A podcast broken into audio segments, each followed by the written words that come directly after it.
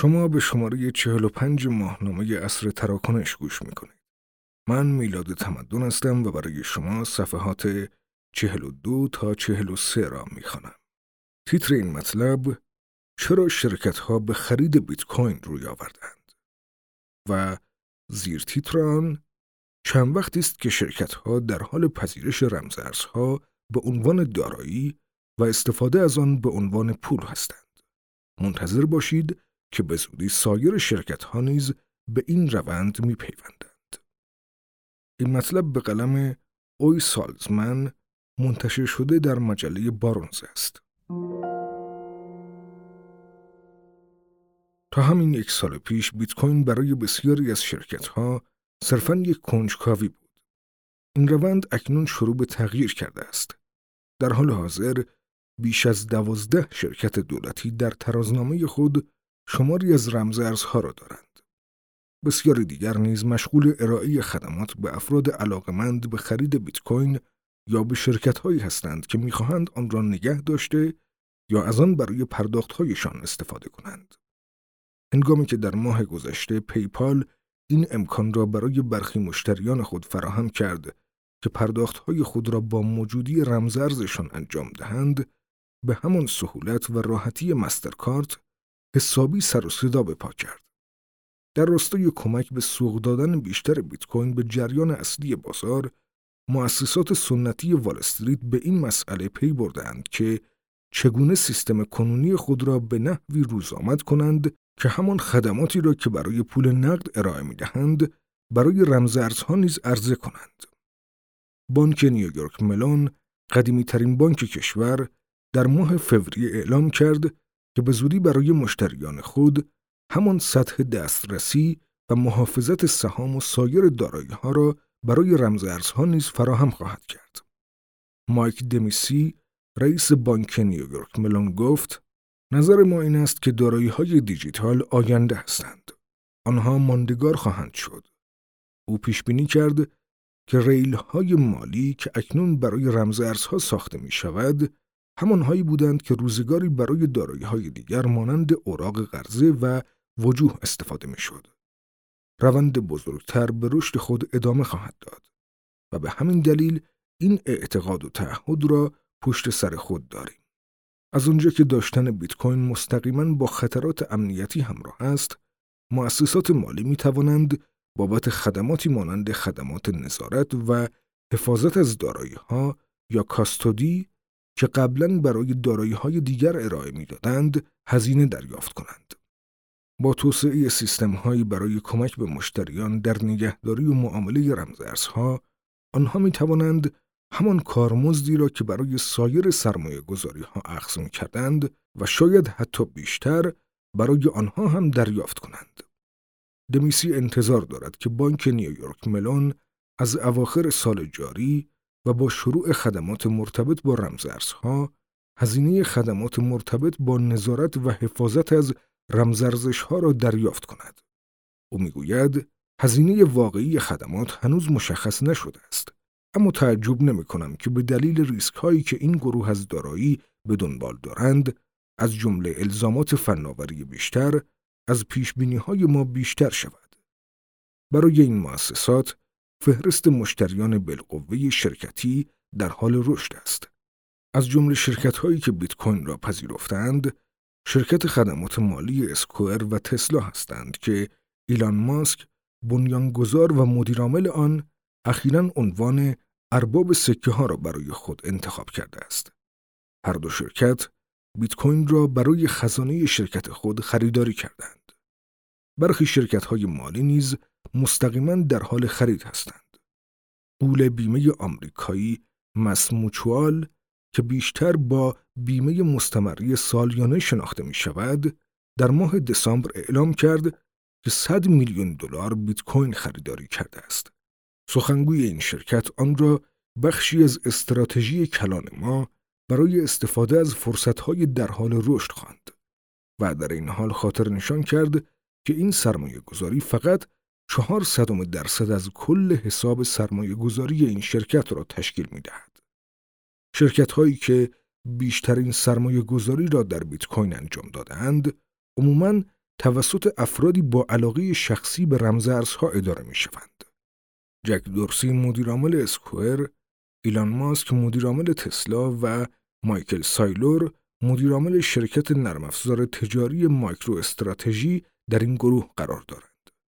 هر سه شرکت دارای مقدار قابل توجه بیت کوین هستند و در حال آزمایش استفاده از آن به روش های جدیدند.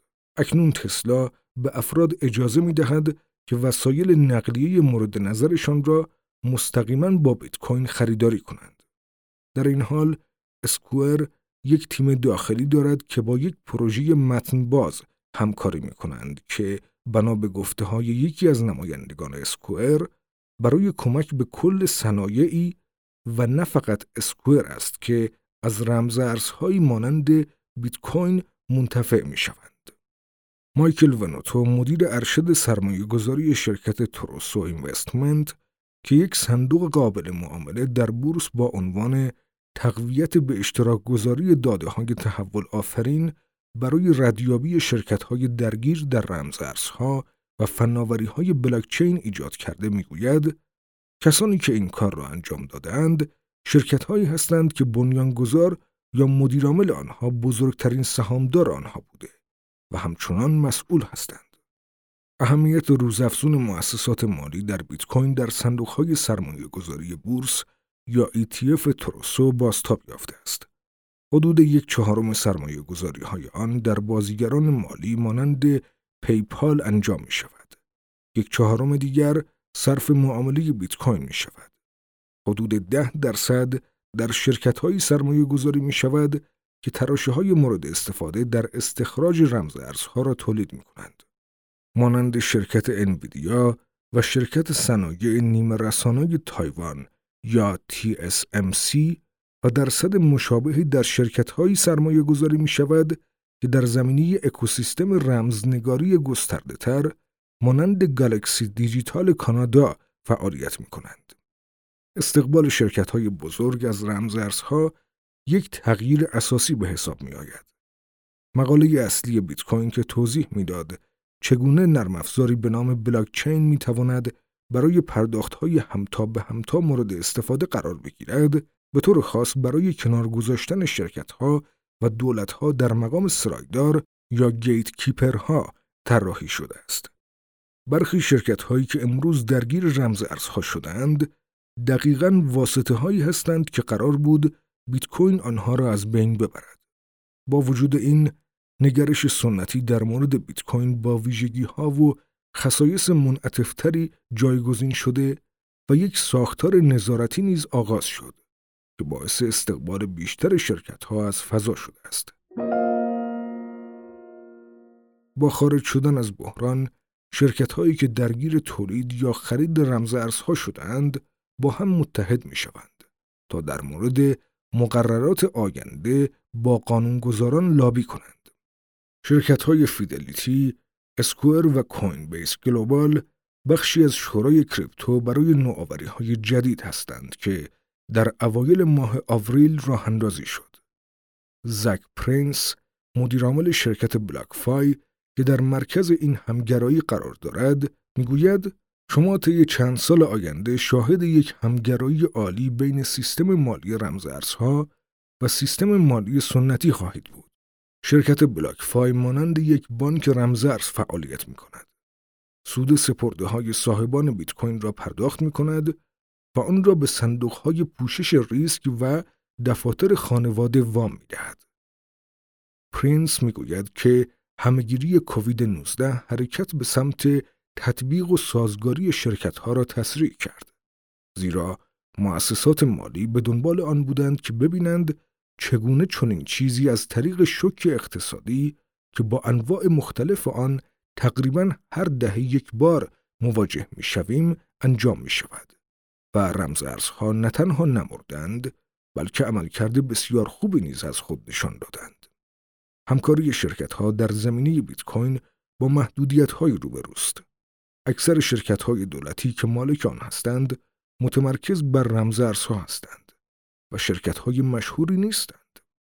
نظرسنجی گارتنر از 77 مدیر مالی که در ماه فوریه انجام شد نشان داد که تنها پنج درصد قصد دارند امسال برای خزانه خود رمزرز بخرند. 84 درصد دیگر نیز انتظار ندارند که هرگز در ترازنامه های خود رمزرز داشته باشند.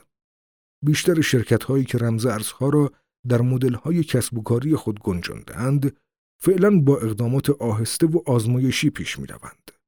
شرکت اسکوئر به کاربران اپلیکیشن انتقال پول خود با عنوان کشپ اجازه خرید و فروش بیت کوین را می دهد. اما بازرگانانی که از اسکوئر استفاده می کنند نمی توانند خرید و فروش انجام دهند و مشخص نیست که چه زمان این اتفاق خواهد افتاد. این شرکت به طور آزمایشی در سال 2014 اجازه خرید و فروش بیت کوین برای بازرگانان را فراهم کرد. اما هنگامی که تعداد محدودی از بازرگانان می‌خواستند از آن استفاده کنند، این پروژه را رها کرد.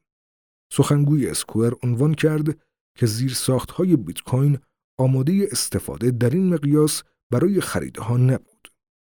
تصمیم پیپال برای انتقال مستقیم رمزارزها به صندوق فروش بسیار مهم بود. اما پرداختها قبل از ورود به حساب بازرگانان به پول نقد تبدیل می شوند. مسترکارت نیز در حال برنامه ریزی برای فراهم کردن این امکان برای افراد است تا در فروشگاه ها بتوانند با دارایی های رمز نگاری شده خود خرید کنند. برای افرادی که این کار را انجام می دهند، یک مسئله شایان توجه وجود دارد. طبق مقررات خدمات درآمد داخلی، اگر ارزش بیت کوین بالاتر باشد، هر خرید یک مالیات بر سود سرمایه محسوب می شود. با وجود موانع متعدد، دو شرکت ویزا و مسترکارت خود را به عنوان بازیگران اصلی در اکوسیستم رمزنگاری تثبیت کردند. یک شبکه واقعی بیت کوین می تواند کاملا جایگزین شبکه های کارت اعتباری شود.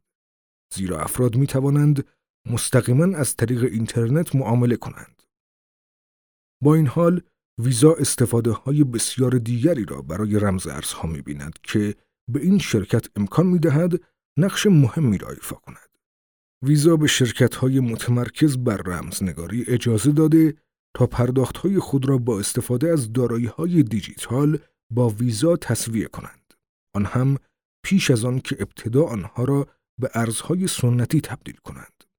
همچنین ویجت های ساخته که به بانک ها امکان می دهد تا مشتریانشان از وبسایت های آنها رمزارز خریداری کنند و با شرکت های مالی متمرکز بر رمزارزها در راستای کمک به آنها در صدور کارت های ویزا برای مشتریان همکاری کرده و حتی از یک کارت اعتباری پشتیبانی می کند که به مشتریان رمزارز پاداش می دهد. مشتریان کارت اعتباری پشتیبانی شده توسط رمزارزها می توانند درآمد خود را به عنوان بازیگران هزینه کنند و دیگر نگران قسمت سخت ماجرا مدیریت و تبدیل بیت کوین نباشند. کوی شفیلد مدیر بخش رمزارزهای ویزا می‌گوید ارزش این کار در این است که دیگر تاجران نیازی به ارتقای ترمینال های خود و بررسی نحوه ادغام با بلاکچین ندارند. تطبیق شرکت ها نیز افزایش یافته و همپای آن قیمت رمزارزها هم افزایش یافته است. این یک چرخی مطبوع است. جایی که تطبیق شرکت ها به رشد قیمت کمک می کند و افزایش ارزش شرکت های بیشتری را ترغیب می کند که به این روند ملحق شوند. البته آزمایش واقعی ممکن است در رکود بعدی بیت کوین به وقوع بپیوندد. تا آن زمان بازی داخل خانه ادامه می‌یابد. نفر بعدی برای خرید بیت کوین چه کسی خواهد؟ مایکل ونوتو مدیر ارشد سرمایه گذاری شرکت توروسو اینوستمنت می‌گوید در گام بعدی باید منتظر قولهای فناوری باشیم.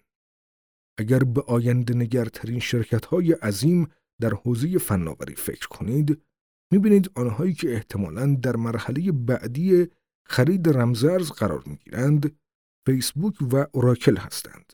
آن هم بیش از اپل. درست است؟ منظورم این است که اگر استیو جابز هنوز در اپل بود، احتمالا این کار قبلا انجام شده بود. تیم کوک آدم متفاوتی است. او مدیرعامل اجرایی است، نه مدیرعامل و بنیانگذار.